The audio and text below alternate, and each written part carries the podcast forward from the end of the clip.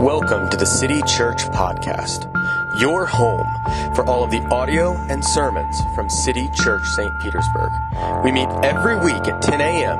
at the Sundial AMC Movie Theater, 151 2nd Avenue North in beautiful downtown St. Petersburg, Florida. It's cold out there. Doesn't take, a lot of elaboration. All of us people who have lived here in Florida walked outside this morning, even if it was just to get to our cars, and we felt the real cold. As I was thinking about how cold it was this morning, I couldn't help but remember Christmas here in the Bay Area in 1989. I remember that Christmas so vividly because as I sat by my window in my bedroom and looked out into the yard where my dad's truck was parked, in a cold day like today, something began to happen. The yellow of his work truck began to fade a little bit because in 1989, there was just the slightest hint of flurries here in the Bay Area. This was a part of the Christmas storm of 1989 that affected the entire Southeast. This storm was so huge that it shut down in Florida because of snow, both the Orlando and Jacksonville airports. It got so cold that winter, so cold because of the Christmas storm of 89, that 30% of the citrus crop in the state of Florida died out. In fact, it's a little bit of a not coincidence that it was in 1989 when all of that citrus crop died out that so many citrus farmers sold their land to developers around Orlando and Tampa and led to the suburbanization of the cities of Florida as they became less agricultural and more suburban. But that's not what any of us remember. We don't remember citrus dying. We remember, if you were here in Florida in 1989, the magic and wonder that it snowed in Florida. Who would have thought? Who would have thought that such a thing could have happened? We look back on that and we have this sort of nostalgia for what it could have been, but we also are filled with the awe that it snowed here, 30 years ago, but it happened. Maybe not in Pinellas, but at least over on the other side of the bay, it happened. And what I want us to do this morning as we gather together, and it's abbreviated, I'm going to be short, I think, I promise, don't hold me to it. But what I want us to look at and think about is the wonder that is Christmas, the wonder that is the reason why we celebrate this time of year, the wonder that the God of the universe could not stay distant. He couldn't remain far away. He wouldn't let sin continue to wreck his world and wreak havoc on his people. And so he crossed an unthinkable line. He did something that was unimaginable. He stepped out of heaven and onto this earth. He stepped into a world with no central heat for nights like tonight. He stepped into a world where he lived in an arid desert climate without air conditioning. He left the throne room and all of its splendors of heaven, that's swarming with angels and praise going up forevermore. And he came down to a place where he very likely got the flu. Jesus stepped out of heaven and into this earth. And that's what we reflect and think about at Christmas. That's what this is all about.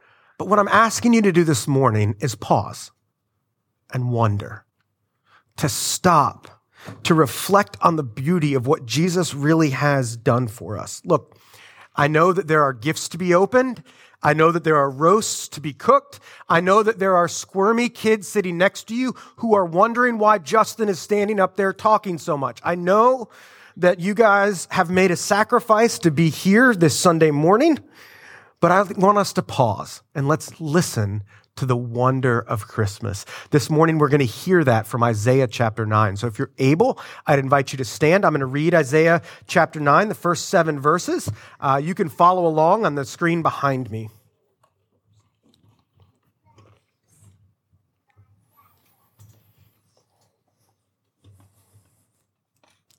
But there will be no gloom for her who was in anguish.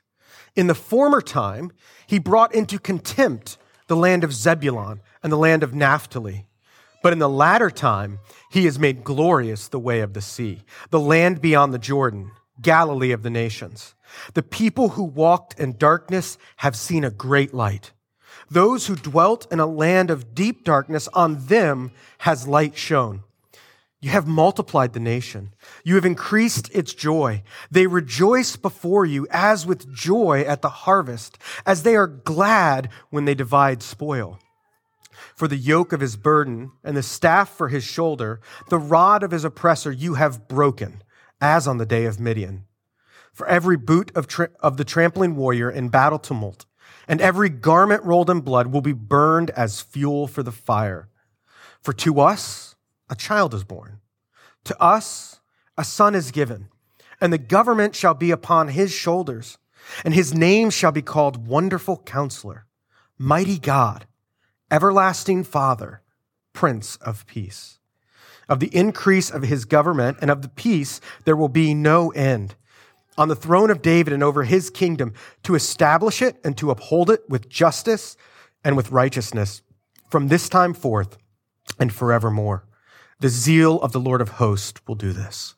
City Church, it's the word of God written nearly 3,000 years ago and intended for us this morning. You may be seated.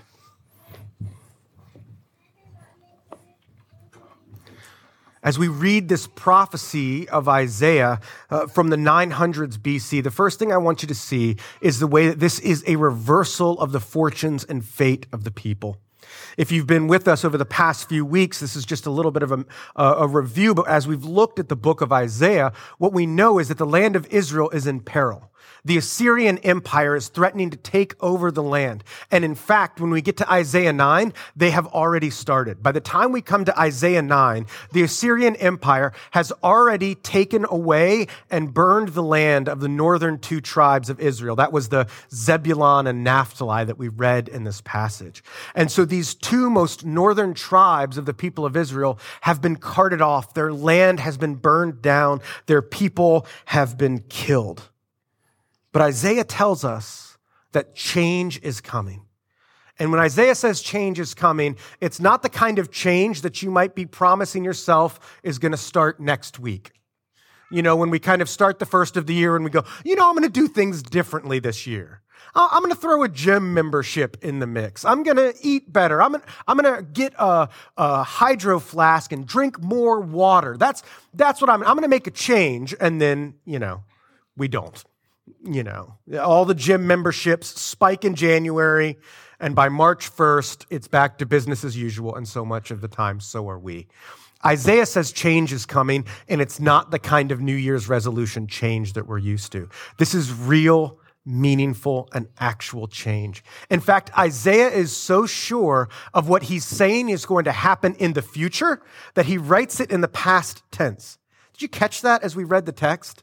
This is a passage that if you've been around the church for a while, you're probably familiar with. It's one of the big Christmas passages that probably gets read every year, whether you go to a Lessons and Carols service or a church service around Christmas. This is like the Old Testament's greatest hits of Jesus.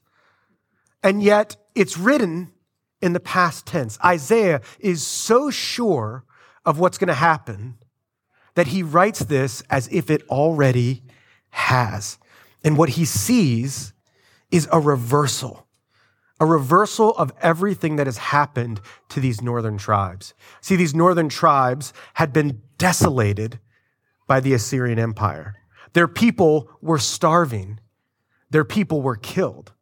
And yet what he says is that no.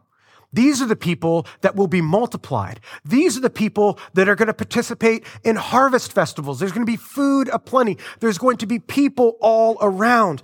The light will dawn on these people who have experienced this great darkness. And it's no accident that he says that this is going to happen in these northern two tribes, which is the very place where Jesus did the bulk of his ministry. The place where Jesus spent most of his time teaching, healing, was in the land that was first bitten off by the Assyrian Empire. They'll be joyous. They won't dwindle in sadness. But more than that, he's going to break the chains of the oppressors. Isaiah points back to the story of Gideon from the book of Judges, because that story happened in this very same valley, in this very same area. God miraculously intervened and defeated the land of Midian, which is why Isaiah mentions it. In this very same place that God has done a miracle before, he is going to do it again.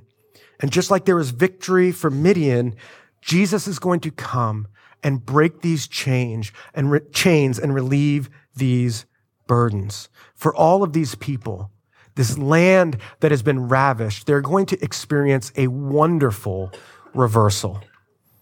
And so it is for us. For us, some of us feel it in the same way. We feel the darkness is close like they did. The sadness is near. For some of us, the oppressors are real.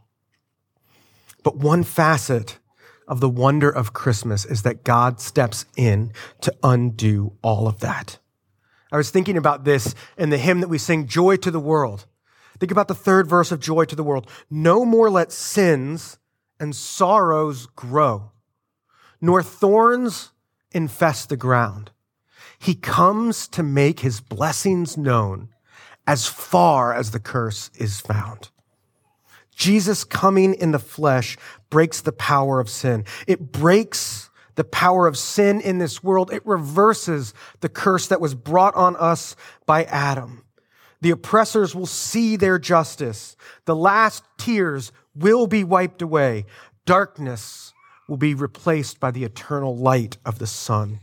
Wherever you find yourself this morning, and especially if you find yourself walking through some degree of darkness, Jesus is making all things new.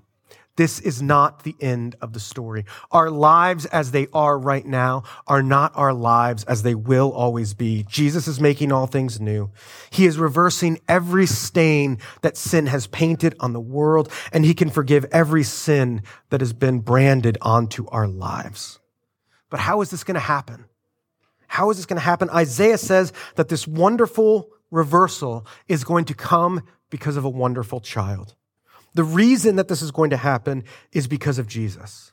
Isaiah changes the tone of the passage when he says, unto us a son is born, unto us a child is given. And Isaiah is being shockingly precise in the way that he uses the language there in this passage. This is a real theologically rich thing. When we say the Nicene Creed, we hearken back to the Nicene Council, where that creed was formulated, and this passage played a part in the creation of that creed, because Jesus is God's only son. He is begotten, not made. He has always existed and always will. And so in that way, a son is given. But Jesus also chose to come as a human being. A child is born. He planned the specific moment where he would step into the world and take on flesh. And he didn't come as a fully grown man, but instead he came the way that all of us come into this world, as a child with a mother. The one who will change the world in wonderful ways comes in the most humble of fashions. But as humble as his beginnings were, what he accomplished is nothing short of amazing. He's changed the course of the world.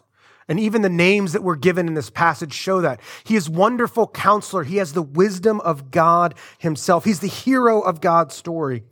He is the eternal creator who stepped into creation.